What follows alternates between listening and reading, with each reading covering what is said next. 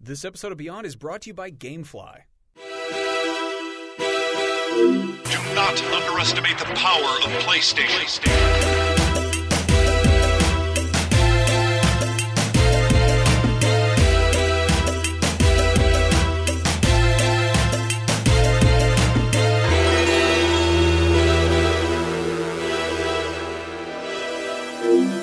Beyond. Beyond. Beyond. Beyond. Yeah. We're doing it again. We are did it back. again. We're Right here. here. rusty. Yeah. It's been a Beyond. second. Beyond. Well, I did Hey. it last week. The- well, yeah, you Week were here. before. Apparently, that was the best episode yet. I haven't been here since like the Greg and Colin days. It's been a minute. Yeah, it was crazy. Yeah. I was a listener since back in those days. and really, I just I'm glad that I A think bunker's You're Duzzler. just disappointing yourself. Honestly, I'm pretty disappointed with I don't. Yeah. Uh, anyway, welcome to Beyond. This is a show we do every week about PlayStation. Sometimes some of us aren't here, but this week we are. I'm Max Scoville, and I'm joined by Brian Altano hey, baby, baby. and Marty Sleva. I didn't like the fact that you called our audience children.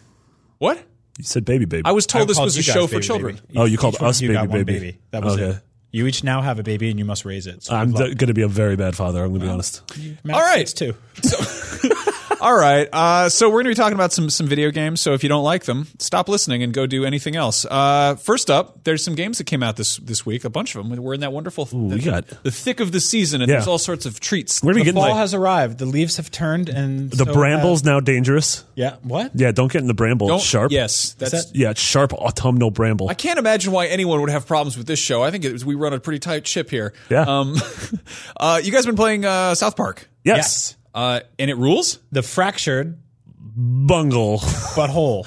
Uh, I yeah, I put about 12 hours, 10 12 hours into it. I'm liking it a lot. Um and w- Brian, you and I were talking about this earlier today about how like it's for me it's sort of just the sum of its parts. I don't think there's any one thing it does that's like incredible or exceptional. Right. But every system that's at play and like everything you're doing is entertaining. Like I'm having fun doing every single thing I'm doing. Yeah, I completely agree. Um, and so let's let's backtrack real quick because you said something that I think is very important when talking about this game. You said you've played twelve hours already, which is uh, two hours longer than the entire last game was. Yes. Uh, so that's important to note here that this game is now uh, around twenty hours. Are we hearing? Yeah, uh, that's what Dan Stapleton, our reviewer, who gave it, I believe, an 8.0. Yeah. um, Which that's- is fair. That's what he gave it. yeah, am cool with that. Yeah, totally think it's a great game. Not Um, like he needs my approval. no, no, Narrative but yeah, stuff. if you one of the things a lot of us liked about the original was that it felt like it was like an RPG, but of the 16-bit length. Like Yes. if you go back and play a lot of those games, like you can finish Chrono Trigger in you know 10 to 12 hours. Yeah.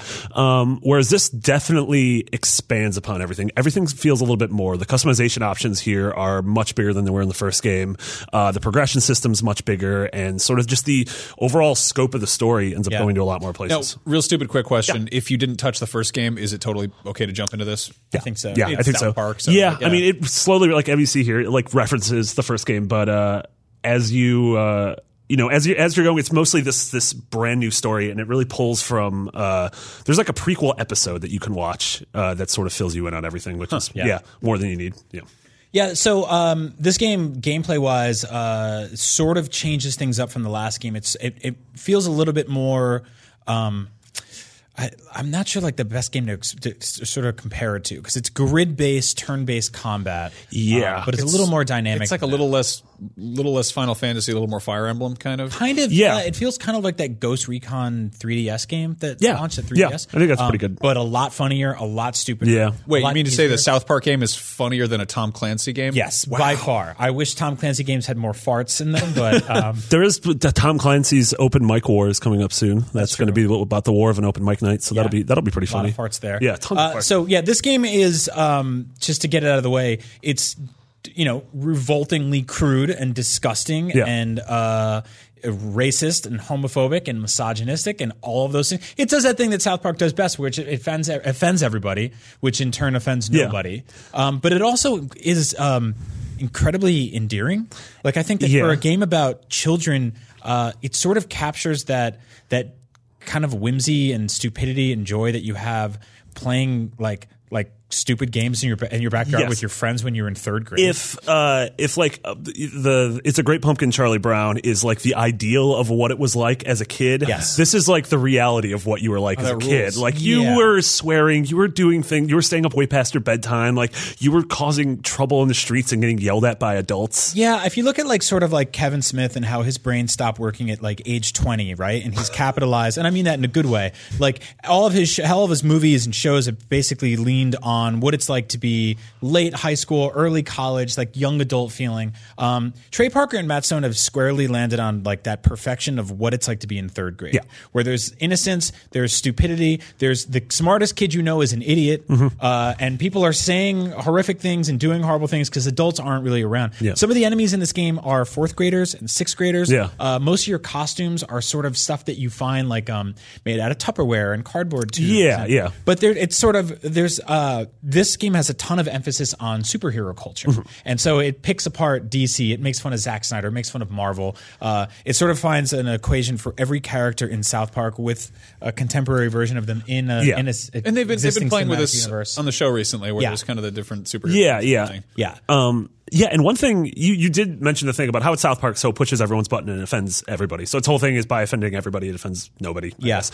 Um, but one thing is it also does a lot of really smart subversive things with stuff like your character's gender and sexuality, which Yeah. like I won't really go into specifics because I just because that's kind of a spoiler. Like I, I Yeah. really liked how they dealt with it, but like uh, Alana and I were talking. She was playing the game, and she was like, "Oh, it's weird. Like I started. You can create a girl. She was like, I created someone that looked like me, but they still refer to me as he and like a Yeah. boy. And then there's a thing a couple hours in where like that changes in a really interesting, smart way that I didn't expect a South Park game to handle. yeah, Mr. Mackey is sort of um, he sort of plays the same role a lot of us have played in the last few years, where we're tolerant to everything that's happening in, around these conversations Mm-hmm. in terms of gender and sex, but we don't really know how to answer them, and we're not really sure what sort of like nomenclature people Mm-hmm. want um, for certain aspects of things.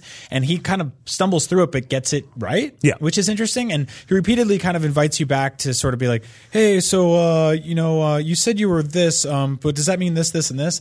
And the way he answers questions and interacts with you is, is very smart. And I think it's a, it's a weird take on uh, like learning about uh, sort of gender fluidity from a game about cartoon farts. You know? Mm-hmm. Yeah, totally. So it's it's got of that uh, like that's why I think this game works really well in the same way you're saying. Like um, it's sort of a jack of all trades. It's not really mastering any of them, but it's doing a lot very well. It's also from a video game perspective, simply playing it uh, scratches a lot of the sort of itch that you'll have as a gamer to like sort of fill up bars and level up things. And Yeah. every single thing you pick up or collect um, adds incrementally to something else you're looking for. When you get a costume, uh, when you collect uh, things out of garbage cans or vending machines, you can use them to craft things Yeah. that And will you- all add up to different things. and you constantly have like a hundred different micro objectives, which is sort of man, this fall to me is like that is that mechanic or that idea is sort of in almost every game I'm playing, from Destiny 2 to Shadow of War to Assassin's Creed to this, where you have everything you're doing you're filling up a bar of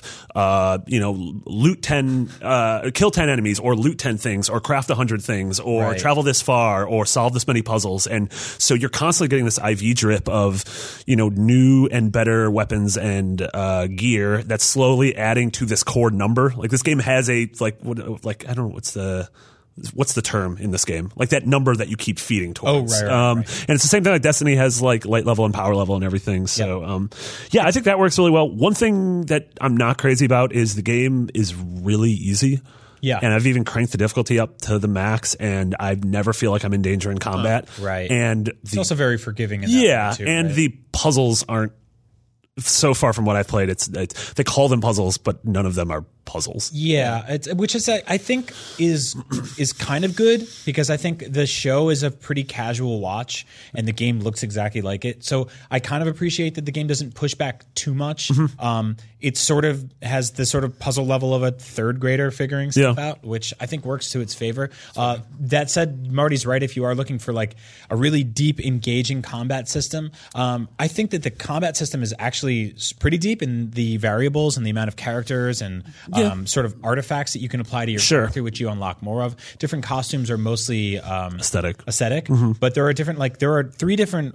Right now, I, my character represents three different types of classes, and every time I think like oh, he's he's a brawler. They're like, oh, he's also an assassin, and he's also like uh, you know, Speedster. speedster. Yeah. So like Cartman keeps pulling you in and being like, hey, we're gonna add another class to you, or we're gonna fill out your backstory a little more. Yeah. Which I think is really funny because it's sort of like the way kids invent rules to a game on the fly. Mm-hmm. Yeah. You know, when they're in the backyard and they're like, the bushes are ice and the Yeah. floor is lava. like you're filling out your sort of D and D character sheet. and, Like what we're seeing right now, if you're watching the show, is like your Cartman's like, "What's your inciting incident?" Like if, if Bruce Wayne's was his, watching his parents get murdered, it's that you walked in and saw your dad having sex with your mom, Yeah. and he keeps bringing it up about how this is like a traumatizing experience. And Kyle will be like, "Eric, literally all of our dads had sex with our moms. how like we were that's how this worked." Um, yeah. and I find it really funny because you start filling out like what your weakness is, uh, is like what your religion is, what your Yep. race is. Um, yeah, I don't know. I'll, It's- I'll it's say that, funny. like in terms of uh, like really shocky set pieces, I think it's a step behind the last. so one, far, yeah. in that I haven't fought Kim Kardashian's aborted fetus Yeah, yet, yeah. Uh, which was an actual boss fight in the last game. That said, there is a uh, sh- like sort of boss run in this game where you fight strippers, Mm-hmm. which is really funny. Uh, the uh, raisins, who are basically like Child hooters. child Hooters girls are in this game. Um, a lot of the character classes you fight are really interesting. Like you'll beat up everyone from rednecks to police to uh, yeah, children, uh, Yeah. fourth graders, sixth graders. I'm really liking what, what I'm hearing about this. Uh, Yeah. Yeah, I'm liking it the more I'm talking about it. I Actually, think that It's with funny the, why- with the first game, they really had to establish that yes, this is a South Park game, this is a, a functional video game, but like they, I think they probably lean pretty hard into like the bawdiness and the, the raunchiness of it, just to be like, hey, it's South Park, everybody. But in this, it, it's I always love South Park more when it goes into the sort of the earnest, like genuine stuff. Well, and I think it's also the show, um, for better or worse, leans really hard into topicality, right? Like during the election, you had to hear about Trump and Clinton every day, and Which doesn't work with a video game, really. And I don't think so. Yeah, and like I was pretty burned out by all that, just dealing with it in reality. And then to, to turn on the TV for escapism, I wasn't really getting what I was looking for. But with this game, this feels like some of my favorite. I mean, Scott Tenorman Must Die is my favorite South Park episode ever because it's about a chili cook-off where uh, Tom York comes to uh, make fun of a child who had to accidentally eat his, parents, yeah. like that's brilliant, and it had nothing to do with Bill Clinton or anything Mm-hmm. like that. And this game feels like a lot of that stuff, right? Like it's not really like, you know, there is some topical humor here and there, which I, I'm sure won't age well in a few years, but it looks and feels like the show's best episodes, and I think it's doing a lot of really great things. yeah, Oh. it totally makes me want a game of this quality in something like I want a Simpsons game Mm-hmm. back like this. I want a Rick and Morty game like this. You know, like Archer. Um, It actually reminded me a lot of uh, Bart versus Space Mutants. Uh-huh. in this game, that the NES game, because there is like very specifically in this game, there are certain colored things that you can interact with in the world. yeah, that's You funny. can collect and you can find. Yeah. I was getting like serious nods to that. Yeah, I, I think the Not a odds great of us getting a solid Rick and Morty game, it's it's not a, a matter of if, it's a matter of when. When, Like, yeah. 'cause those guys actually care about games, and I think yeah. that's- He that's has part- Justin Roiland has Squanch Tendo. His, Well, his we game Mm-hmm. came company. out. We there was a VR thing. But we came out of the sort of Adventure Time era with like thirty different games. None Uh, of them were good. None of them were really that great. There was a couple that were like okay, right? Like it, th- their whole thing was they would try to ape different styles. yeah, of one was like Zelda Two. one yeah. was- yeah. Which I think here we're seeing, um, you know, if you look at Ubisoft's track record just over the last few months, it's been really interesting that like two of their more successful ones have been partnering with an IP and making like a kind of funny, quirky take on the turn-based strategy game. right? Yeah. Mm-hmm. Between Mario and Rabbids and this, um, I kind of I'm, I'm liking this this side of them. Yeah, You know? and this is uh, this game's led by Ubisoft San Francisco, which is their first non-Rocksmith game. So it just sort of puts them on the map as like making I don't want to say actual Yeah. games, but like that rules. games one- that aren't Rock Band. The one or thing I Rocksmith. will say about this game is um, if you played the last game and you had any sort of technical hiccups or anything like that, I lost the entire section of Canada. Oh, because God, forgot- that's like, brutal. the auto saves weren't kicking in. There are moments in this game where there's just like it's sort of like getting on a new OS where there's just like jank for a few days and Mm-hmm. they fix it. I'm sure it'll all get patched, but uh, in, in fact, I saw a patch this morning. But I was playing yesterday and a battle ended, and then just like nothing happened for like 30 seconds, and then it popped in, and I was just like, I had- so I've been manually saving a lot just Oh, to be man, safe. okay. So I, I came back from a bar last night and I went to play the game. And I'm relatively sure this was a glitch and it wasn't like a story beat I missed, but I went into Cartman's kitchen and there were two of his mom occupying the same space but with different animations saying different Sure didn't things. drink too much. So I would like go to talk to her and one would be like giving me an item and one would be asking me where Eric is. Well- and I'm like did I completely miss a thing where there's two of her, or is this Yeah. game Yeah, she being got weird? I'm multiplied. relatively sure the game's being weird. It's South Park, so you don't know if it's a joke or not. Yeah, but it's also, I mean, leaning into the comedic timing of that show is Cartman will say something, and then the main character will just kind of sit and stare. yeah, because you are. And so when that happens in the game, there's been a couple times where I'm like, um, is this broken? yeah, yeah, So yeah. yeah. Hello there. Would you like to save money and play more video games? Well, let me introduce you to our sponsor, Gamefly. Gamefly is the best way to buy and rent all your favorite games. At gamefly.com, you pick your favorite games and have them mailed directly to your door or mailbox. Gamefly is the leading video game rental service with over 9,000 titles to choose from. You can try your favorite games before you buy and keep the games as long as you want with no late fees. So, if you're stuck on a boss fight or having a really good time, it's not a big deal. You can cancel at any time, and they also offer movie rentals too. Go to gamefly.com slash farbeyond and start your free premium 30-day trial today. The premium trial allows you to check out two games and or movies at a time. You can only get this offer again by visiting gamefly.com slash farbeyond. Now go sign up and start playing all your favorite games absolutely free for 30 days right now. All right. So another game you guys have been playing is The Evil Within 2. Yes, Mm-hmm. it's an incredibly spooky video game. Is it is it very spooky? It's pretty spooky. Yeah, it's a, it's a solid spookster. Yeah, yeah, Sounds- a solid. Spookster. no, I love that we're getting we're getting the the follow-ups to the games that came out what like 2 years ago. three years. Two or Three years, yeah, yeah, years, yeah, yeah. I think Because South Park, exactly. because South Park was on last gen. Like, Yeah. that was yeah, yeah, that yeah. was very tail end though. but it was. I think literally the new consoles were already out when it, Yeah, when it they came. did port it over though, which is Yeah, nice. yeah. Um, but yeah, it's funny we're getting. I mean, we're getting uh, South Park, Mordor, Evil Within, Wolfenstein. All, yeah, like, all that the is above, funny. Really, Uh, Yeah, all the sequels from three or four years ago. Yeah. Um, but yeah, Evil Within, I've never been like really big in the horror stuff, so I kind of I kind of passed on that one, and I'm sort of curious about it. But this was Shinji Mikami's kind of like sort of separate from Resident Evil return to form. for Yeah, this. yeah, And for, then- Yeah. for Tango, his new studio, or I guess Yeah. new-ish studio. And now he's just EP on the game, and this guy Johannes is is taking the reins, which I was talking to Caleb about, and it's interesting because this almost feels like that guy's like he's Kamiya, and this is his Resident Evil Two. Yeah. it's been like, hey, you've been shadowing me for this long, now make your own thing, and. uh I'm really liking it so far. It's it's definitely a horror game, but it also leans it's a ton of weird psychological like Jacob's Ladder and then almost like not matrixy, but there is like, like the whole thing about this like shadow organization and you're submersing yourself in this goo called STEM Right. Oh. and you're like reliving these memories and going into people's subconscious. Yeah, and I think that um, both helps and hurts it. I'm a I'm a huge Resident Evil guy. Specifically, four is one of my favorite games of all time. Seven this year uh, was that this year? God, Yeah. I, which I adored for the most part up until like the I would say the last act. Um, but that game. It's hard to say this, but that game mostly felt grounded in reality, in that Yeah. there was a tangible physical place you're in.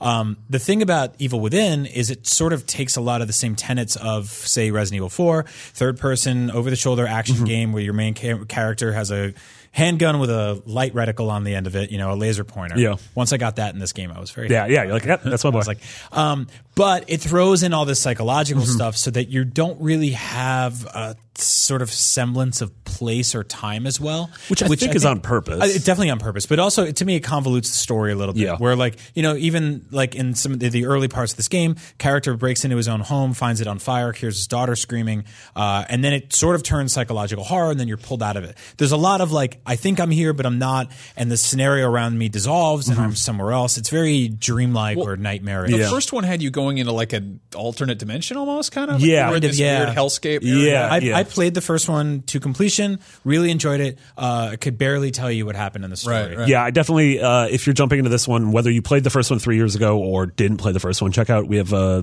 Evil Within five minutes. That's Yeah. a really quick primer. Um, Which I one- think is important. Yes, because I- this totally. is a this is sort of confusing just to jump into. Um, Yeah, I was totally like, what was the deal with his daughter and his wife? Like, I couldn't really remember. it's it's sort of like if you if the first Die Hard movie you saw was Die Hard with a Vengeance, you'd be like, I get it. He's hungover and he's confused and angry and scared. Yeah. and he's still doing his job, so I appreciate that. Yeah. but who is this man? man. Yeah, why does he care? Yeah. Um, yeah, one thing is you mentioned Resident Evil 4. This f- feels so much like a follow up to Resident Evil 4 than any other Resident Evil game Yes. since then has, Yeah. like much more so than 5 or 6. I was saying to you, it felt like the second or third sequel to that Resident Evil Four we never got, Got, which yeah. was like the um, the psychological one where Leon was ha- seeing visions of like poltergeists. in Yeah, the home. yeah. Because there's a lot of sort of uh, there's there is zombie stuff in this game, right? There are characters that are zombie like. yeah, yeah. Um, they're all also like legitimately awesome, terrifying, like Bloodborne esque character designs. Yeah, one of the first boss things you see, which you've probably seen in a lot of promotional things, is this like woman with like a thousand heads and a giant just Mm-hmm. like s- like jigsaw on her arm. there's this like man dog thing. Oh, It's yeah. basically like uh, the top halves of two men forged in the middle, and they just run around on all four hands Oh, yeah, of a dog. There's good men dog. Yeah, I've, Um, I've really liked some of the, the aesthetics we've seen with this, like that whole like the weird white plastery. yeah, yeah. kinda the- that's like that's the, the the- goopy that's stuff. the goop. Yeah. You go Yeah. in and and have these visions. Yeah, this see your movie's tantrums. really gorgeous and, and creepy about that. Um, Yeah, totally. and I'm, I'm like more drawn to this as a sequel than I was. to The, the first one was it just seemed like it was very tropey. Mm-hmm. Uh, I remember they did this thing where they were promoting it that really, really pissed me off, where they were like doing lots of research for this new game, and it was just a shelf of horror movies. And I'm like, Mm-hmm. that's not like Yeah. I, I'm like, I don't know, read some books, dude. Like, read, look at some old art. Like, I, I don't know, like dig deeper. Mm-hmm. Yeah, that's I not- mean, I, I get that you're gonna you know pull some elements from horror movies, and that's cool. But Yeah. Yeah, to I think- exclusively be borrowing from movies. I I think some of that bleeds over a little bit in here too, but um, but you know, it's also like it's it's a weird game because I'm not really connected with the story. I don't really like the protagonist. I think the protagonist spends like probably the first third of this game walking into areas and going like, "What, the hell? Yeah. Huh? Who's that?" And it's like, well, you're in the Evil Within too, man. Like you know, Gotta get- figure yeah, it out. yeah. Uh, But what I will say is that there are, they are experimenting with a lot of cool new stuff in this game, specifically the size uh, and traversal and environments. Yeah. Whereas I felt the first one was a lot more sort of narrow, tunnel based, linear, um, h- one hallway the next. You had some areas that felt a little bit more like a level. Uh, this uh, very early on kicks you into almost an entire Silent Hill town. Yes, it reminds me so much Yes. of Silent Hill, and you That can sounds awesome. Like you It's cool. have, you It's know, really you cool. need to get to whatever that the garage in the other side of town, but you can also loot all these houses. Yep. There's also enemies everywhere, so you're like, what do I want to do here? Mm-hmm. and it's not it's Yeah. not the kind of thing where I felt like I could just clear out a zone and run through it Yeah. freely. I would clear out an area and then get something that, that helped me to go back Mm-hmm. to it, and there'd be a whole bunch of new enemies there popping out and scaring me. So I thought that was really cool. Also, um, collecting stuff in this game is really fun. Uh, w- upgrading your your weapons Mm-hmm. and stuff like that is really fun. Uh, it's a little cumbersome because you can't just do it from like a set menu or anything. Uh, it's sort of like how in Resident Evil Four you had to wait till you saw a merchant to like Sure. do stuff Yeah, like that. yeah. In this game, you have to basically go into a mirror, which will bring you into your headquarters. Yeah. Which you sit down in a chair, and then you talk to a nurse, And then you have a weird cat. yeah, and then she can up- upgrade your sort of psychological aspects, your endurance, your strength, your weapons are all things that you can sort of interact with on the fly from like, uh, you know, wor- working benches. Mm-hmm. Yeah, and there's stuff craft, like that. yeah, crafting and everything. Yeah, um, yeah, and the one thing that I'm excited about because I'm, I'm only a couple hours in is that uh, Lucy, who reviewed this game for us, said that it gets much stronger in its back half. Yeah. that this is one of those games whereas with Resident Evil Seven, we were all like, man, the first two thirds were like game of the year material, and then the last third was a complete slog. The last third of Resident Evil Seven is uh, not great. No. I, I feel. I mean, honestly, a lot of the same way about Resident Evil Four. It just turns into this like military shooter by the end of Yeah, the game. yeah. But I think you're so awesome and so powered with your with the me- me- mechanics are so strong and your your weaponry is so awesome by then that it doesn't really matter. Yeah. I hope the same will happen here. Uh, same thing here. The game's about 20 hours long, so uh, if you're looking to like you know gamefly a bunch of these things or you know just marathon through them, like make space. Yeah. Like, Yeah. This fall is going to get crazy. Uh, Assassin's Creed's around the corner And that's- we gonna know be that's a not gonna be 100 short. hour game, Yeah, so- yeah. huge game. Yeah. um, it's really interesting wh- just the space this occupies in sort of survival horror as a genre because like this was kind of the spiritual successor to what Resident Evil should have been Mm-hmm. Yeah. before we got Resident Evil Seven. Yeah. and it was Yeah. like oh like Mikami's off doing his own kind of side the kind of the whole like sort of Mighty Number Nine approach to things. And Yeah. then we got PT and we're like oh whoa Kojima's doing Silent Hill that's going to be Yeah. interesting and then that fell through. And now it's almost like I don't, I don't know. It's it's weird because Resident Evil I feel like kind of lapped this in a weird way. Yeah, yeah. And it got a proper reboot, and this is still kind of staying a little bit true to form. Yeah, and the interesting thing is we don't know how much of the horror Death Stranding is going to lead in, Mm-hmm. like lean into. Like, is I he? don't know a damn thing about that. Yeah, I mean that's the thing is like, is Kojima going to be like, all right, I couldn't make this horror game with Konami, so now I'm going to make this horror game with my new studio. Yeah. We've also there's uh, was it IGN first on this new this sort of spiritual successor. yeah, to was that uh, Visage? Visit? Is it Visit? Yeah. it's Yeah. like there's the the game that is sort of aping PT. Yeah, it's first person in a spooky house. Definitely looks like PT. Yeah, it's really interesting how all this is splintered off. I mean, if you you think about it, we kicked off the year with Capcom bringing back Resident Evil as a first-person survival horror game in a mansion again, sort of. You know, Mm-hmm. Yeah. kind Hillbilly of, mansion. A hillbilly mansion uh, against swamp people and, and what have you. Uh, and then this is just Swamp people and whatnot. this is drain the swamp. This is going in a very different direction. So, Yeah. Um, but this feels very classic Resident Evil, Mm-hmm. but with lo- lots of touches of Silent Hill and other psychological horrors. So, Well, I I'm love down with it. If you went back two years and you were like, all right, in 2017, uh, Capcom is going to be putting out. Uh, Resident Evil Seven and uh, and Marvel vs. Capcom Infinite, which is going to land better with the Yeah, fans. exactly. Yeah. You're- And you're like, oh well, Yeah. probably not the Didn't get seven that one right. but Here Yeah. we go. yeah, Yeah, I think it is really cool, like you said, that we got the next iteration in proper Resident Evil that's really good. And then we got this from the creator of Resident Evil, which definitely feels like an evolution of what he's done with Resident Evil. And this is really good too. So I don't know. Just I think this is just further cementing the fact that 2017 kind of rules. Yeah, think this is- definitely. Well, in terms of there's, games. there's kind of a, a life cycle with games, and when they're sort of not annualized but sort of serialized, and it's like if there's going to be a two year, three year turnaround time for games, uh, that's almost not enough time for them to breathe. Like they Yeah. need to, they need to kind of people need to get exhausted with a genre or whatever, and then revisit it. Yeah. yeah, I will say on behalf of both like South Park and The Evil Within, they both had two or three year turnarounds, right? Mm-hmm. And I think it's pretty fascinating that both of those games are twenty plus hours. Yeah. um, you would think. I guess a lot of a lot of the development of those games was getting the groundwork down to begin with. Sure, Um, yeah. and there's obvious, obviously a lot of repetitive ele- elements in both. I mean, building out the world in South Park, getting that engine to run.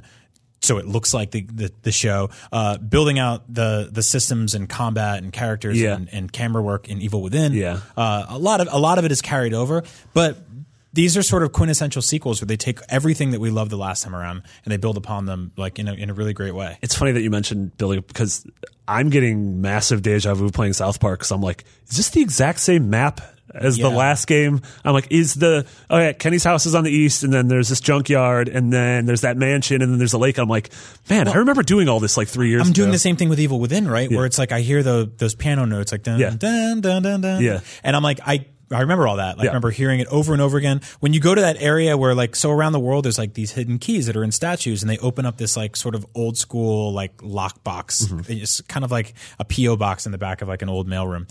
Um, and there's like a wall of them. And I specifically remember opening all of them in the Evil Within one, and now they're all locked again. Yeah, you know, it's And- like, damn it. And I've already opened four or five, Yeah. and I'm like, here we go, we're doing it. It's like the beginning of any Metroidvania where it's like death comes and takes all your powers away, and you're like, damn it, I had all that. Yep. Yeah. Um, so yeah, moving on to another game that is the sequel to something that came out three years Yeah, ago, yeah. Uh, Shadow of War. Yeah. uh, which is an interesting one because the whole thing with the whole hook with the first Shadow of War was unlocking new abilities and these powers and stuff. And I feel like starting off with Shadow of War, you've got more powers just at the get go. Yes, you definitely you feel like what Talion was like at the end of one. They do a good job of that. And they don't strip anything away, and it's just sort of additive in a really Yeah, good way. it's this is a very odd game. I've been I played a bunch of this. I got like I, I was I've been sick all week, so sort of playing it with through that haze of, of cough medicine and not really feeling fully at you know, f- full power, Mm-hmm. whatever. Uh, and I feel like it's a it's a really good game that I think explores parts of the first game that didn't really impress me. Yeah. And I know that like the whole Nemesis system was like the the big huge impressive selling point. I thought it was fascinating how that game kind of was like uh, a lot of people loved it. It surprised a lot of people the first time around. Uh, and then it was the Dice Awards. The Nemesis system was like all these developers were like, "How did you do that?" Yeah. And I think it's the kind of thing that's so high concept that it almost doesn't seem impressive to gamers. yeah. Uh, and it was just like you made it. You made a, a, a dynamic.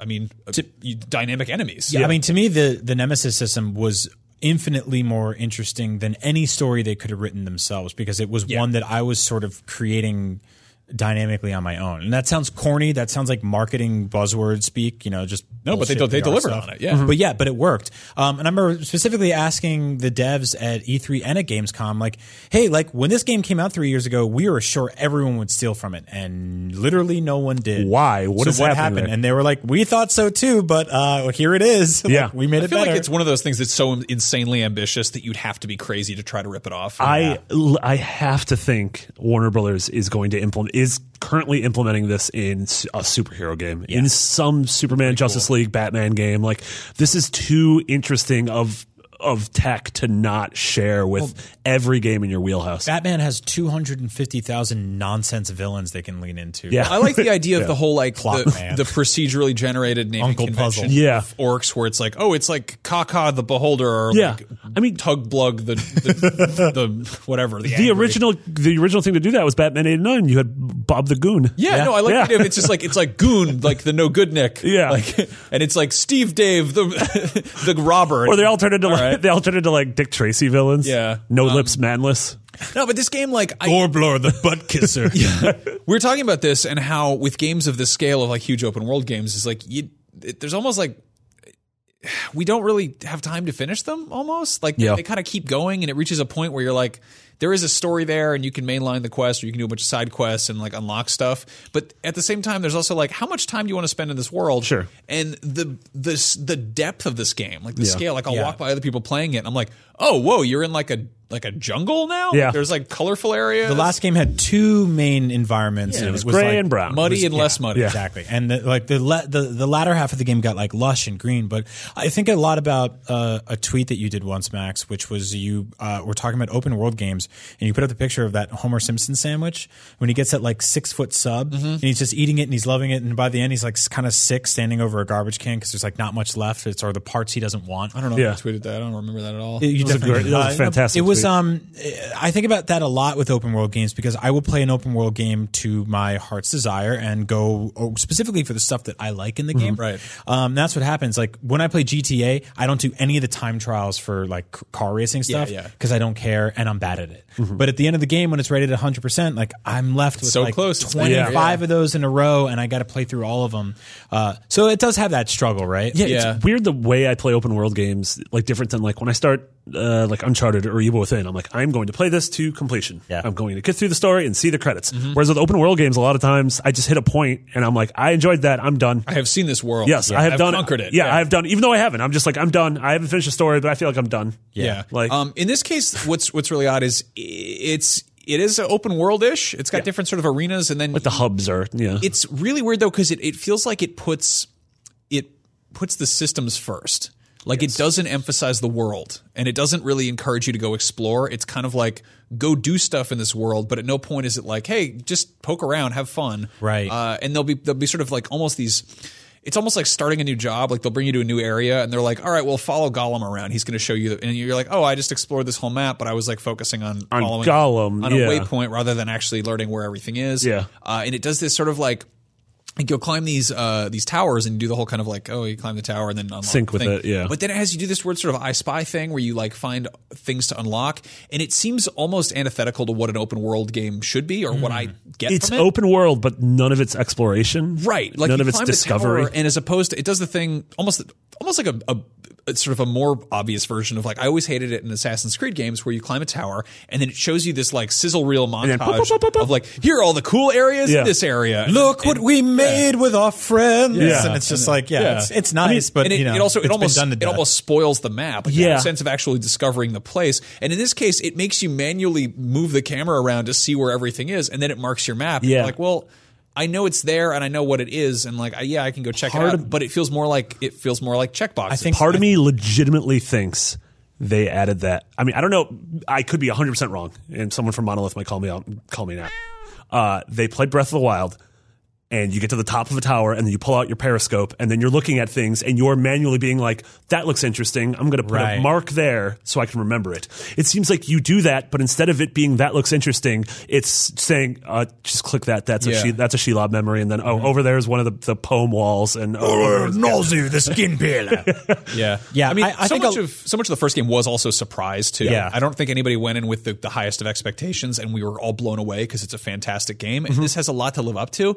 Uh, it's God, I like I really want to love it, but I think it's just sort of it's I don't know wrong wrong timing or whatever. And it's not to say that it's not incredible and ambitious. I'm I, just I think the issue is um, the character is almost in, like too overpowered, and I don't mean that like in a combat sense, but in uh, his his ability to scale things Right. makes scaling things almost too easy. Like in Breath of the Wild and Assassin's Creed, to get to the top of something is sort of a journey, right? like it's right. kind of a struggle. And in this game, like this ca- this guy just runs up frozen waterfalls. Yeah. And three like three jumps up to the top of the highest thing, and then people are standing at the bottom, kind of throwing rocks. And at then him. you can just jump straight down and there's no fall damage. Yeah, there's Yeah. no, you know, it's sort of like uh, most of the games that are open world. Like think about GTA Five, right? To get to the top of a building in that game, which you can't do for many buildings. Like you have to hijack a helicopter, or you need to like find this weird staircase that goes up to the top. Like it's it's not programmed for a lot of the buildings in that game, but finding stuff in that game and discovery in that game is is sort of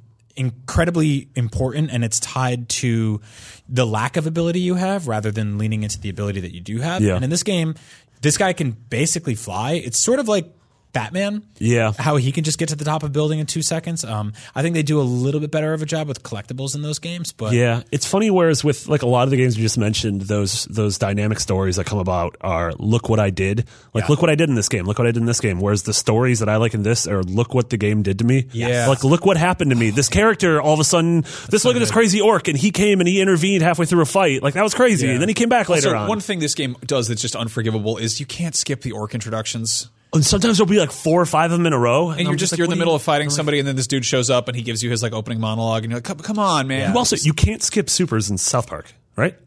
You can't skip like, no. and almost every battle ends with a suit. And I'm like, I've seen this Yeah. montage a hundred times. Please let me skip it. Yeah. Yeah. Uh, yeah. I, I, I feel like we say this all the time, but like, just give us the option. Just let us skip stuff. Or you see something once, and then you're like, that was it once. If it happens again, Or let you us can, earn a like- skip. Yeah. Um, Earn the skip. There we are. I didn't have it. That's and what I earned happens. it. the paid DLC, I'd do paid DLC for skips. don't don't put that idea out there. Yeah, That's do not say No. that. Press Uh, X I- percent. but I think where this game, like from what I've seen, like what it really does best is uh, it's sort of that like what they do on Chopped, where they're just like, all right, uh, you have to make d- dinner. You have w- one dragon, and you have this rancor, and there's three dudes on fire, and there's bees. Have fun. yeah, you're like, like, it'll just okay. like throw this Oh, it's bag so of much fun, nonsense yeah. at Yeah. you, and that's where it gets really crazy. I think th- that's where the stories come from, Yep. right? Uh, and that's where the real surprise of this game comes from, because I think we're comparing it to open world games, but we should be comparing it more to kind of combat heavy games Yeah. a little bit more because I think that's really more what it's focused It's, on. it lives in a very interesting space. There's nothing out nothing out there like this game. No. Like, period. Yeah. Um, I sort of wish that they just let you make an orc at the beginning. Like I kind of wish they were just like, "Hey, you're a you're a real you're a real nasty little man. You're gonna be just a dirty dirty boy." I want to be an orc. I love orcs. They're An great. Uruk? An Uruk, yeah. And you can pick your cool nickname, and all the, all the people talk to you, and they're like, you know, I don't know, Yeah. Lars Uruk. a Gluck or something. now if I don't if I don't really care about Lord of the Rings because I don't. Sorry, um, just calm down. I, I can hear you getting mad in your car right now. Just, it's okay. I'm right I here, just and I'm don't- furious. I just don't. It's fine. It's it's okay. I'm glad you like it, and I don't. Um, will I enjoy this game, or will I still skip all the? It's totally fine. You you can skip the cutscenes. It's I would say it's less of an emphasis on story and even more Great. just like get out there and screw with stuff. Cool. Yeah, that's what I want to hear. Oh, Yeah, I it's like these interesting. uh, these these uh, bad dogs are real like masters of the universe. Oh, the dogs are back, and they're worse than ever. Oh, and they climb buildings? The dogs Yeah. climb right straight up a building. That's straight up He Man. yeah, that is, but that's like, yeah, that's Shadow God, Cat. give me a He-Man game in this. Universe. Oh my God. that yeah. would be awesome. Uh, Yeah. Um, there's something I want, I want to mention. I, I did an interview uh, for our new Facebook show, Best uh, Next Big Game, uh, which you can check out. It's just facebook.com slash next big game.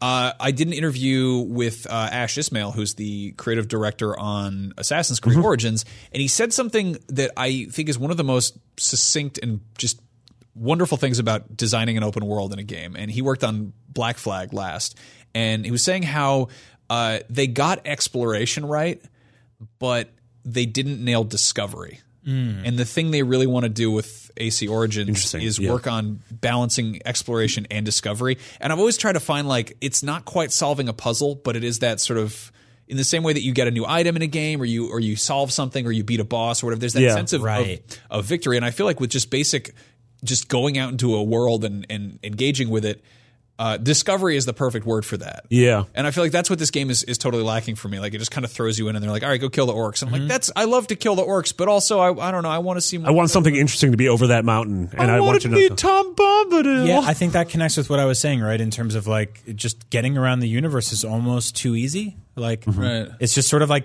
God mode almost. well, and you can now dominate a dragon and just drive, fly across. I was going to Yeah. say drive. That's not how dragons work. you can drive a dragon. Um, you can dominate it. Now, It's a weird thing for you to say earlier. shifting gears, I have a you dom. can do I have a on a dragon dom. I have a also. dom and sub relationship with my dragon. shifting gears. You kicked to- that thing on to the talk side. about Ooh, ooh. Gran Turismo. You did a good gear Sport. shift. Um, yeah, Gran Turismo Sports out this week. Uh, literally none of us know anything about the car. The uh, Pears played it and he likes it. good, Good. He says it's very pretty and it's good for the car Well, fans. that's worth noting because he's a huge Forza guy. Yeah. huge Forza guy. yeah, and he also loves realistic sims such as Mario Kart. yeah. Big fan of that. No, so that's cool. That's good to hear. Uh, but yeah, it's out finally. Yeah, we, uh, and- we are not playing it. If you live in Taiwan and you're insane and rich, good news because it's getting a forty-six thousand dollar bundle. Mm-hmm. Uh, yeah, this is uh, recently announced by Sony. A new Taiwanese Gran Turismo Sport PS4 Pro bundle will come with the upcoming racing simulator, got a game? a PlayStation 4 Pro and console. a PSVR headset complete with Move controllers Two of and them. the PlayStation camera. Boom. That's a lot right there. Yeah. A year's worth of PlayStation Plus. Wow. a lot. That's 60 whole bucks.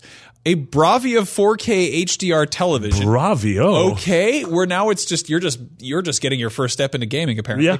A Thrustmaster TGT steering wheel and pedal set for the game. An A an AP, APIGA APU it's a racing chair, a, big pig? chair, a pig, a pig you can sit upon.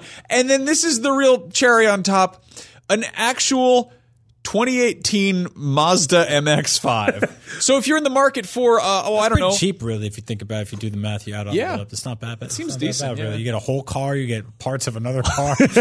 You get a pig. It's really weird though because I don't know if you get the if you get the car. I don't think you can fit all that into the Mazda. So No. how do you No, get it probably not the to your- Thrustmaster. But you have to put it in the back seat, which like you get pulled over and they'd be like, "Did you steal another car inside this?" No, there's car?" a smaller car inside of my adult car. There's like Luckily- you got a steering wheel, so you have two steering wheels, and one it's- is real. Yeah, I have like a lot the of Maggie questions. Simpson thing. Put this put the Thrustmaster Yeah. on the ch- passenger side, and they can just. Why are you control trying to take drive one. using your virtual reality helmet? Yeah. Forty six thousand dollars, you still can't change your PSN name. I- yeah, you think if you walked up into Sony with forty six thousand dollars, you're like, "Yo, forty six grand, Yeah. change my name. My name's terrible. It's a pig. Yeah. Sixty nine twenty four seven. It was analingus. I needed it. I needed out of here.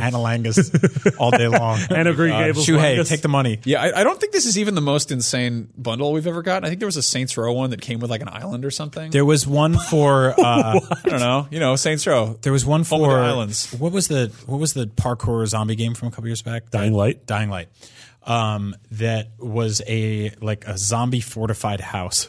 That's Do right. you remember that? Yeah, yeah, yeah. Yeah, that's that's completely insane. Um, and then the thing I always think about was what was there was like a contest to name your son Turok. That's not real. Not a bundle, but I have to bring it up. If Yeah. you name your son Turok, we'll make another Turok game. We name your son Turok. us the Social birth services are going to come and take that dinosaur hunter away from you. oh man. Wait, is Yeah, that if you're, real? uh, if you're listening to the show, Turok from the orphanage, Yeah. or, the jail, um, thanks. I hope things are going well. for Did you know that if you pre-ordered Gex 2, they filled your house with little geckos? they came in at night, they just opened a window, they put a bag of geckos. What if your house was already full of geckos? they release crickets in there, so the geckos have a nice feast. Um, God, okay. Uh, bunch of games out this week. Uh, one I want to talk about real quick. I haven't actually played it. Uh, Jackbox Party Pack Yeah. Four. Yep. Uh, I was playing Jackbox uh, Party Pack Three this weekend. I had some people over. Uh, so I remember when the first one got announced, and I remember like it w- was it you don't know Jack was like, Mm-hmm. the big- like that was this game that had been it would they'd have it on like school library computers. Yeah. Mm-hmm. Like, what is this? It's trivia you play by yourself on a computer. That sounds stupid. It's like an angry bald man with an exploding head or whatever. Yeah, it was always- the they have internet. it on like the It's very discount aggro. rack at like CompUSA. You're like, what the hell is that? It was like Spencer's Gifts, the game. yeah, Yeah. And like a buddy of mine uh, was doing PR for it, and was like, he was like, please, like, please come to this Jackbox Party Pack trivia thing that we're doing to please cover the game. Please, like, just like as a favor to me, cover this game. And I was like, this seems kind of. Like, I I think we wound up not doing it, and then quietly. The Jackbox Party Pack games became like a regular go-to Yeah. thing whenever Yeah. I have parties because Yeah. those games rule. So if you like to have friends over, like to goof around, um, they're so they're so smart and they're so they get so weird and so silly. Um, yeah, and these uh, the way these work is that you play on your phone, right? Yeah, like like your, basically- your controller is your phone. Yeah, you type in uh, you type in like this this random kind of all purpose like URL, and then it gives you like a room code, Mm-hmm. and then occasionally it t- sort of breaks the game because if you're all on like shoddy Wi-Fi and one person's got a better Sure, phone, yeah. you just lose. Yeah. Right. Yeah. Occasionally it doesn't work, but it's not, that's not really the point. It's more about just having fun with your friends. Yeah. Yeah, and these are effectively like digital board game packs, uh, but a lot of the games are s- much simpler than you, like a, a board game. Don't think about like you know Settlers of Catan. Oh or yeah, whatever. most and most of it's about like they're being party funny games, yeah. and Yeah. like yeah, it's goofing on your friends. Also, download. I think it's still free. That's you. Uh, Yeah, yeah. That's you is a free PSN That's game that does a basically- very. It's a first party game that does very similar. That's like things. Wes Anderson's Jackbox Party Pack. Yeah, that totally. game. I feel like it has they they completely overdid it on the art. I'm like, direction. this is so nice, and all I'm trying to do is like Yeah. talk about how my friends fart. Yeah, No, that stuff's great. Uh, the um, Jackbox thing is really cool because like each each thing e-, or each collection sort of has like five to seven different games in it, and they all scale. Like some of them are like one or two players, one of them are like two to eight players. Mm-hmm. Yep. Uh, and some work better than others in terms of having a small group of people. But and it's a, it's a weird game to recommend because many of you don't have like five people in your house all the Sure. time. You're playing But, games like, online, yeah. Yeah, yeah, but like if you're in college or something, or like you know you live somewhere where your friends come by, or uh, you know even like you have like a wife and kids or whatever it is, like Uh, these are really fun. These are really, really one fun. like uh, I'm- I'm friends with a couple people that own bars, and they were like, "Hey, we want to put it in a game, and all we have is this like Amazon Fire that we stream through. Can we get games on it?" I'm like, "Yeah, download Jackbox Mm-hmm. because you can put it on silent at a bar. People can log in on their phones, and then all of a sudden you have a bunch of strangers playing a game Um, with each other. in the Party Pack 3, there's a game that's called like T shirt showdown or something, and it's probably the most just beautifully insidious, like brilliant thing I've ever seen a game do. Like we're all up in arms about microtransactions and stuff. This game is a game where everyone it's sort of like Pictionary, everyone draws like weird random images and then you write weird captions and then they get put on fake t shirts and then they get kind of shuffled around and everyone's voting on t shirts and they're like nonsense things like it's a picture of like like Darth Vader eating spaghetti and it says like Goku eats farts or something. Yeah. What that doesn't make any sense. Everyone's, you know, having drinks and laughing. And then at the end of the game, it has a link on your phone. It's like, you could buy any of these shirts. And it's like you don't get a cut of the shirt. Like the Jackbox people just get money from the shirt yeah. Yeah. you bought. It's like those like I feel like when uh when like Google has like a captcha and it's like identify all of the parts of this photo that are street signs and you're like I'm training an AI right now. Yeah, this I is- feel like we're training those Facebook t-shirt algorithms that's like Side note: You can buy those as shirts too. I have dozens of them. we built a bunch of capture shirts. They're great. People come up to me and they're all the time. They're like, hey, "You book ups? I'm like, You got it right. You can get in now." hey, you're not a robot. Let's be friends. You can not a do that. replicant. Um, yeah. Uh, There's also uh, a, another game in the pl- Sony's Playlink thing, like the phone-based games, is coming out soon called The Hidden Agenda, and that's the one by Supermassive, the the Until Dawn guys. Oh, cool. And it's like a spy game that you Oh, play, like an nice. eight-player spy game you play on your phone. And so I'm really, yeah. I really want to see what that's like. I want to get like just a bunch of really like big big tablets and get like really artsy people over and have like Yeah. the most intense game of like drawful possible. yeah. They're just doing like Well, the Goku cool, the, does eat farts. the cool thing about these games is that um, they're not like there isn't always like a judge in the game that's just like that's the best answer. Sometimes it's just you and your friends being like, "We're horrible," but he's the least horrible. or Yeah. he's the most Well, yeah. horrible. Like I remember playing like apples to apples with a bunch of people once. This is a side story, but here we go. Uh, and this one girl was just like, she was like awful, terrible, miserable, and we're all trying to guess the words. We're like, uh, school, uh, work, and she was like, no, it's family. And you're like, oh, you're broken. Like this is not that's not the right answer. But she won because we're all like, that's great. Like you need something because everything sucks. you won for this you. game of apples. to my apples. personal hell is playing apples to apples with people who don't have irony. yeah. I've done that before, and it's just, and you're like, oh, you actually try to match the words up with the thing that is being just. Oh, you're that's not literal. Funny at all? Yeah. Wow, that's very boring. Well, Yeah. you got to pick your friends first before you pick a game to play. well, those people aren't Yeah. my friends anymore. Sounds like you had a couple Yeah. crap- That's apples to what you crapples. get. apples to apples weeds out the friends. Um, Yeah, but uh, Jackbox Party Pack is fun. Go check out some of these fun things if you want to have some people over. Um, also, Jackbox is on Switch, so if you want to drag your gaming system around with you, that Mm-hmm. helps too. Um, other stuff out this week: E WWE 2K18. Uh, I think we're gonna have uh, Seth Rollins on up at noon this That's week. right. Or Yes. coming Seth Rogen. Yes, Henry Rollins himself will be there. Incredible. As always, the thing I'm most interested in in this game is the character creator. Oh God, yeah. And seeing people like I, people made you and I last time around. I and think, we, put it- I, I think I did that. I did you do that? Two hours at work doing. Max that. made us Made us last time fight. around. no, You can make the Colonel Sandersman.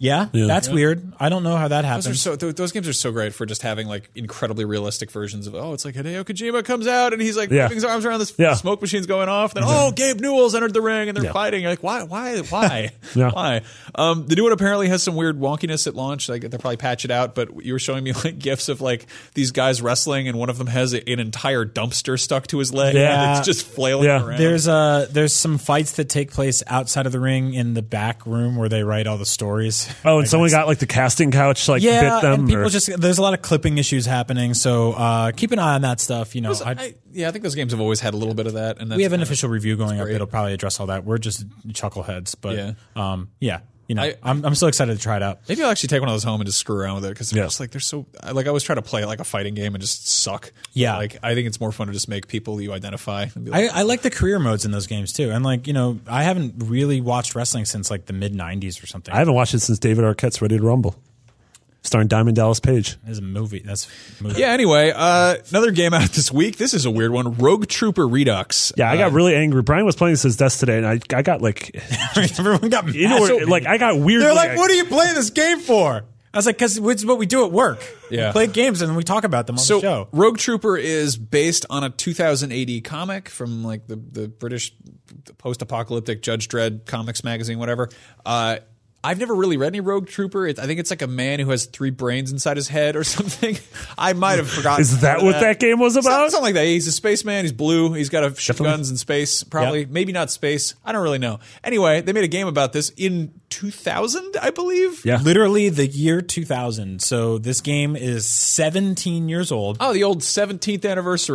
Like that that silver thing. The anniversary. the quinceanera plus one. If you if you've been playing a lot of third person shooters and you're like these are great, but what if they lacked all the things and all the advancements from the last 17 years? Uh, this game is for you. There is something wonderfully nostalgic about it though, because it's like it is like no bones about it. Just like this is a 17 year old game. They're not like oh we've done this, we've done this, we've done this. It's kind of just like this is what this game was. No, they've now you can definitely play it. they've they've like remastered all the graphics. It's so- and Yeah, stuff. It like- still looks very wonky though. yeah. It is so funny how it's like, hey, you know how games like uh, Grand Theft Auto 4 and Resident Evil 4 and Gears of War all like redefined what a third person shooter is? Yeah, let's just go back to before that. Yeah, it's yeah. always very very tricky. And There's a lot of really funny stuff that happens in this game. Like uh, it, I don't. It just feels like like who's the who's the blue guy from Dr. Manhattan? Walking Dead, who's also in Guardians of the Galaxy that you interviewed. Oh, um, M- Michael Rooker. yeah. like yeah, yeah. everyone in this game feels He's like the Michael blue guy Rooker. from Guardians of the Galaxy. He's not the blue guy from The Walking Dead.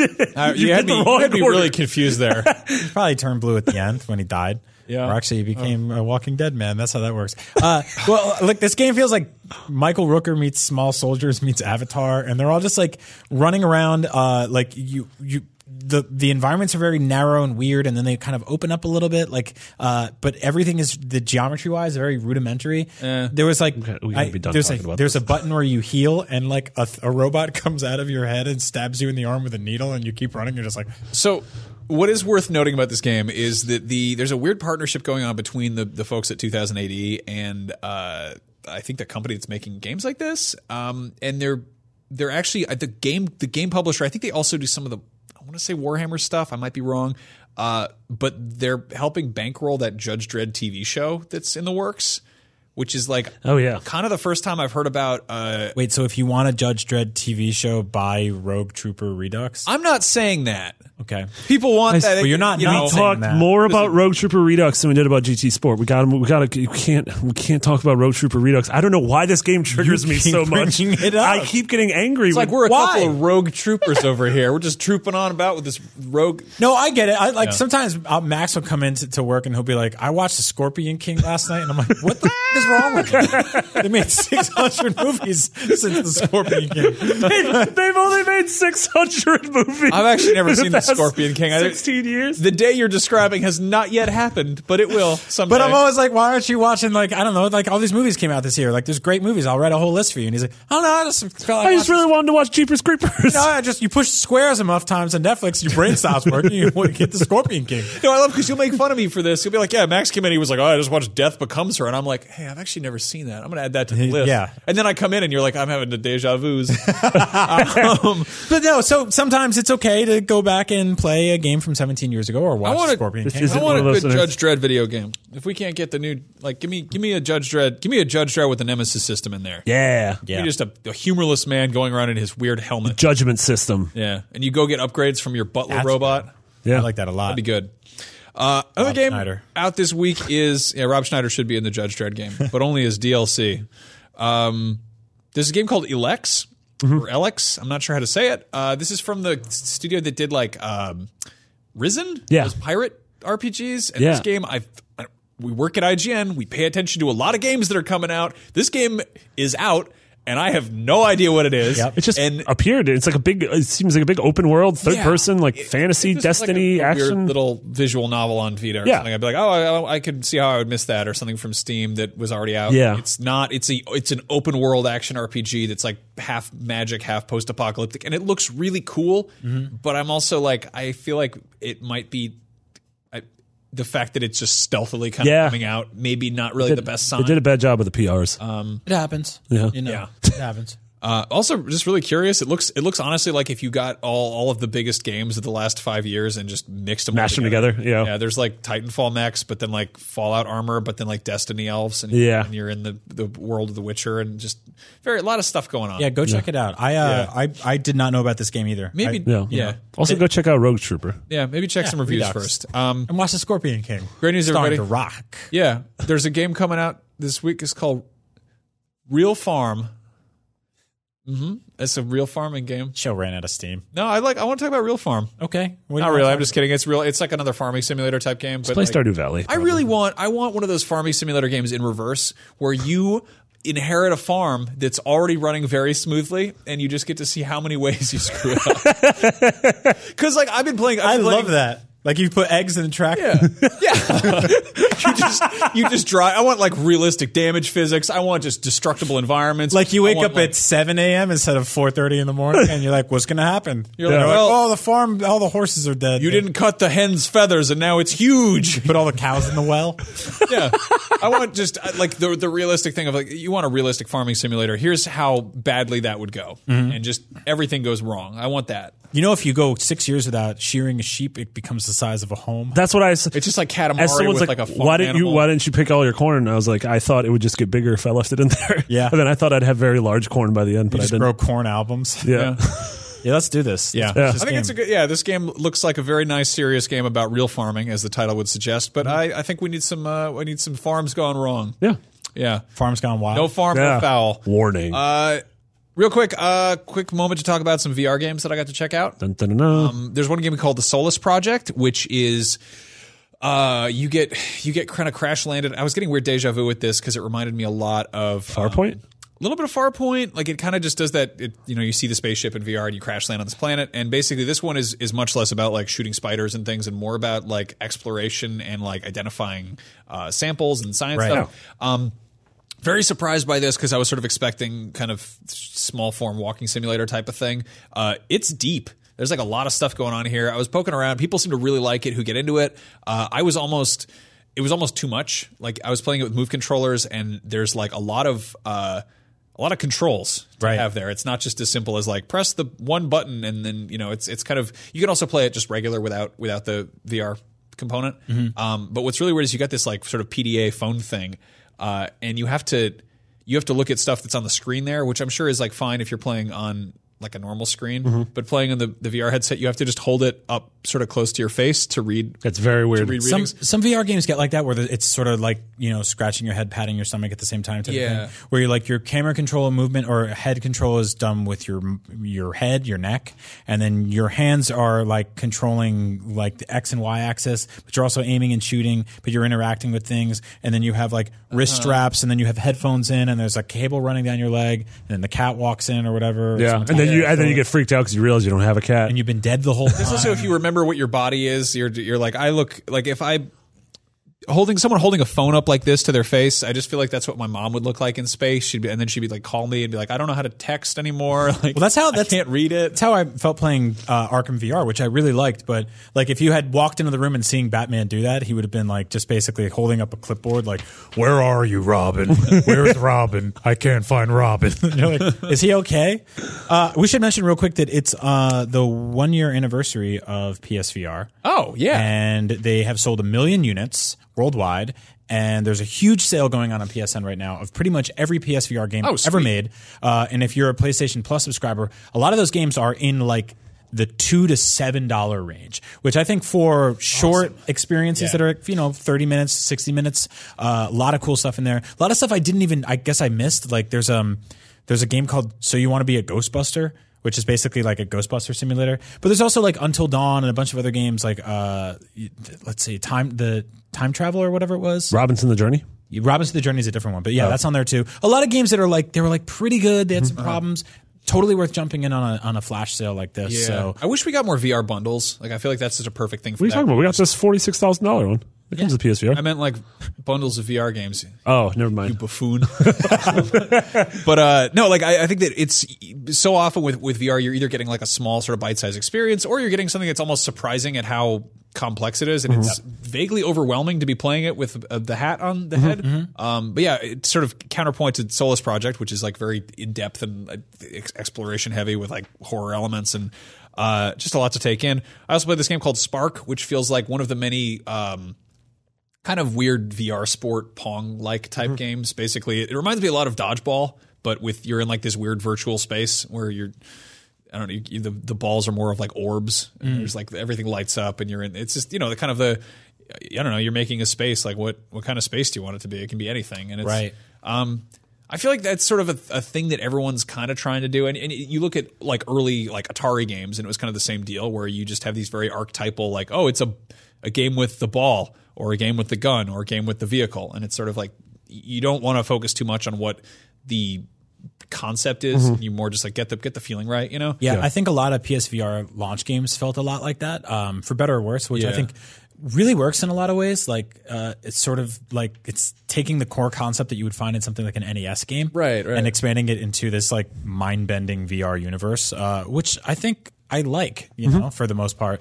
Um, where the issues arose with a lot of those games were the pricing models would be like $30, $40 Yeah. for something that really should have been like a 10 $15 Or it's game. online multiplayer only, and you got to rely on finding somebody else who's playing at the same time. I as you. Later specifically Riggs remember pals. being upset at the price on Super Hypercube, which I adored, but like just didn't really feel like it was a thirty dollar experience. Yeah, yeah. You know, it felt like like a very simple like kind of phone game, and I mean that like in a good Kind way. of feels like Super Hexagon. yeah, yeah. totally. Which is a great game. Oh, you don't play like sixty bucks for Tetris. That's weird. Yeah. yeah. Yeah. But yeah, happy birthday uh, to PSVR. I want to say real quick, uh, you- it's been really awesome using that thing and covering that thing. I also want to say I'm a little pissed off because there's a new version Yep. of PSVR coming out that fixes my main issue with it, which is the PSVR.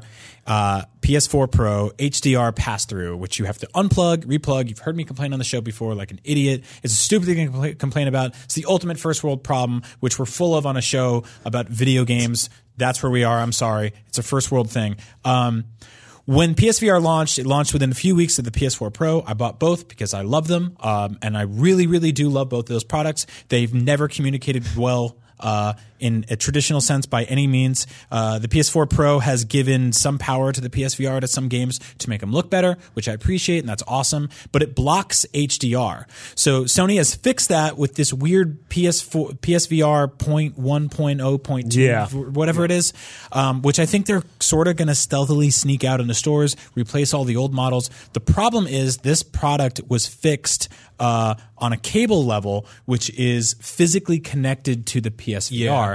So to fix it myself, I would have to trade in or just completely replace the version I Yeah, you just got to get a new one. I'm like I'm in the same boat. I bought the the launch one too. Uh, Mm-hmm.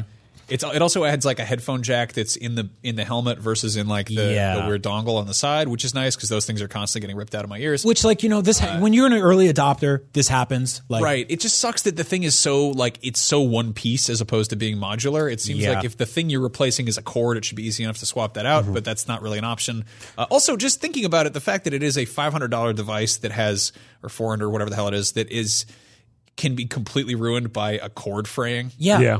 Like maybe I don't know. Think ahead of that. Yeah, Yeah. I'm totally with you on that. I, and I feel like this, it's sort of like a slap in their face to their most loyal customers, um, people like us, right? Like I, I, I bought this thing to champion it on this show and other shows, and I have.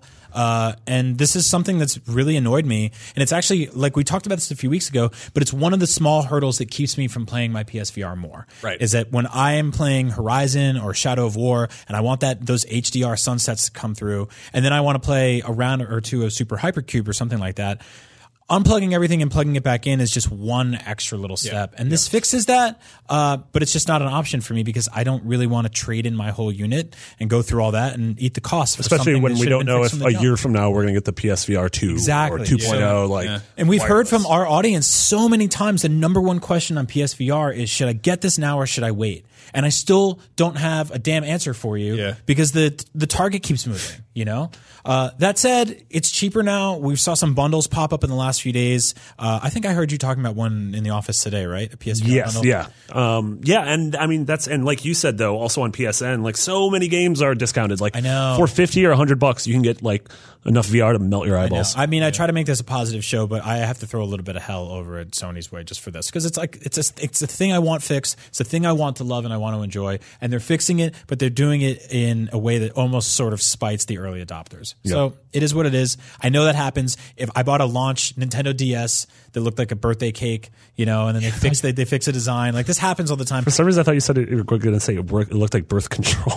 kind of. I mean, Yeah. it's, you know. I mean, this fall, I, I I think I want to upgrade to like 4K HDR and get a PlayStation Pro too. Yeah. Um, and I just, I don't know. The hang up is kind of the VR part of it, which is so stupid to be like, oh, like the cool thing I got last year is sort of inter- interfering with that. Yeah. Like, I don't know. Do I trade in my Yeah. Trade in my beat up old one? Kind of a pain, but happy birthday either way. Yeah, it's a cool it's a cool hat. Um, we're gonna wind things up. Uh, we're gonna do rapid fire over on our YouTube channel. If you have not already, hop over there. It's youtube.com slash IGN Beyond. Yep. And we've got Let's Plays going on. Yeah, we have tons. Uh, last week we put uh, Shadow of War up. This week we are putting up uh, The Evil Within. Oh, cool. We recorded those last week, so yeah, I, uh, those I are a got ton to of fun. Sneak a peek at the schedule of games we're going to be playing over the next few months. Uh, we are going to be doing some PlayStation VR stuff. Hopefully, I don't know how to capture that, but Mm-hmm. That'll be fun. we'll troubleshoot that. What could go wrong? Yeah. Uh, and on that note, um, you can find us all on Twitter. I'm Max Scoville. Brian is Agent Bizzle, and Marty is McBiggity with two G's and two T's. Uh, and we'll be back next week with much more about the games. Yep. And it's good to be back. I miss you guys. This is you.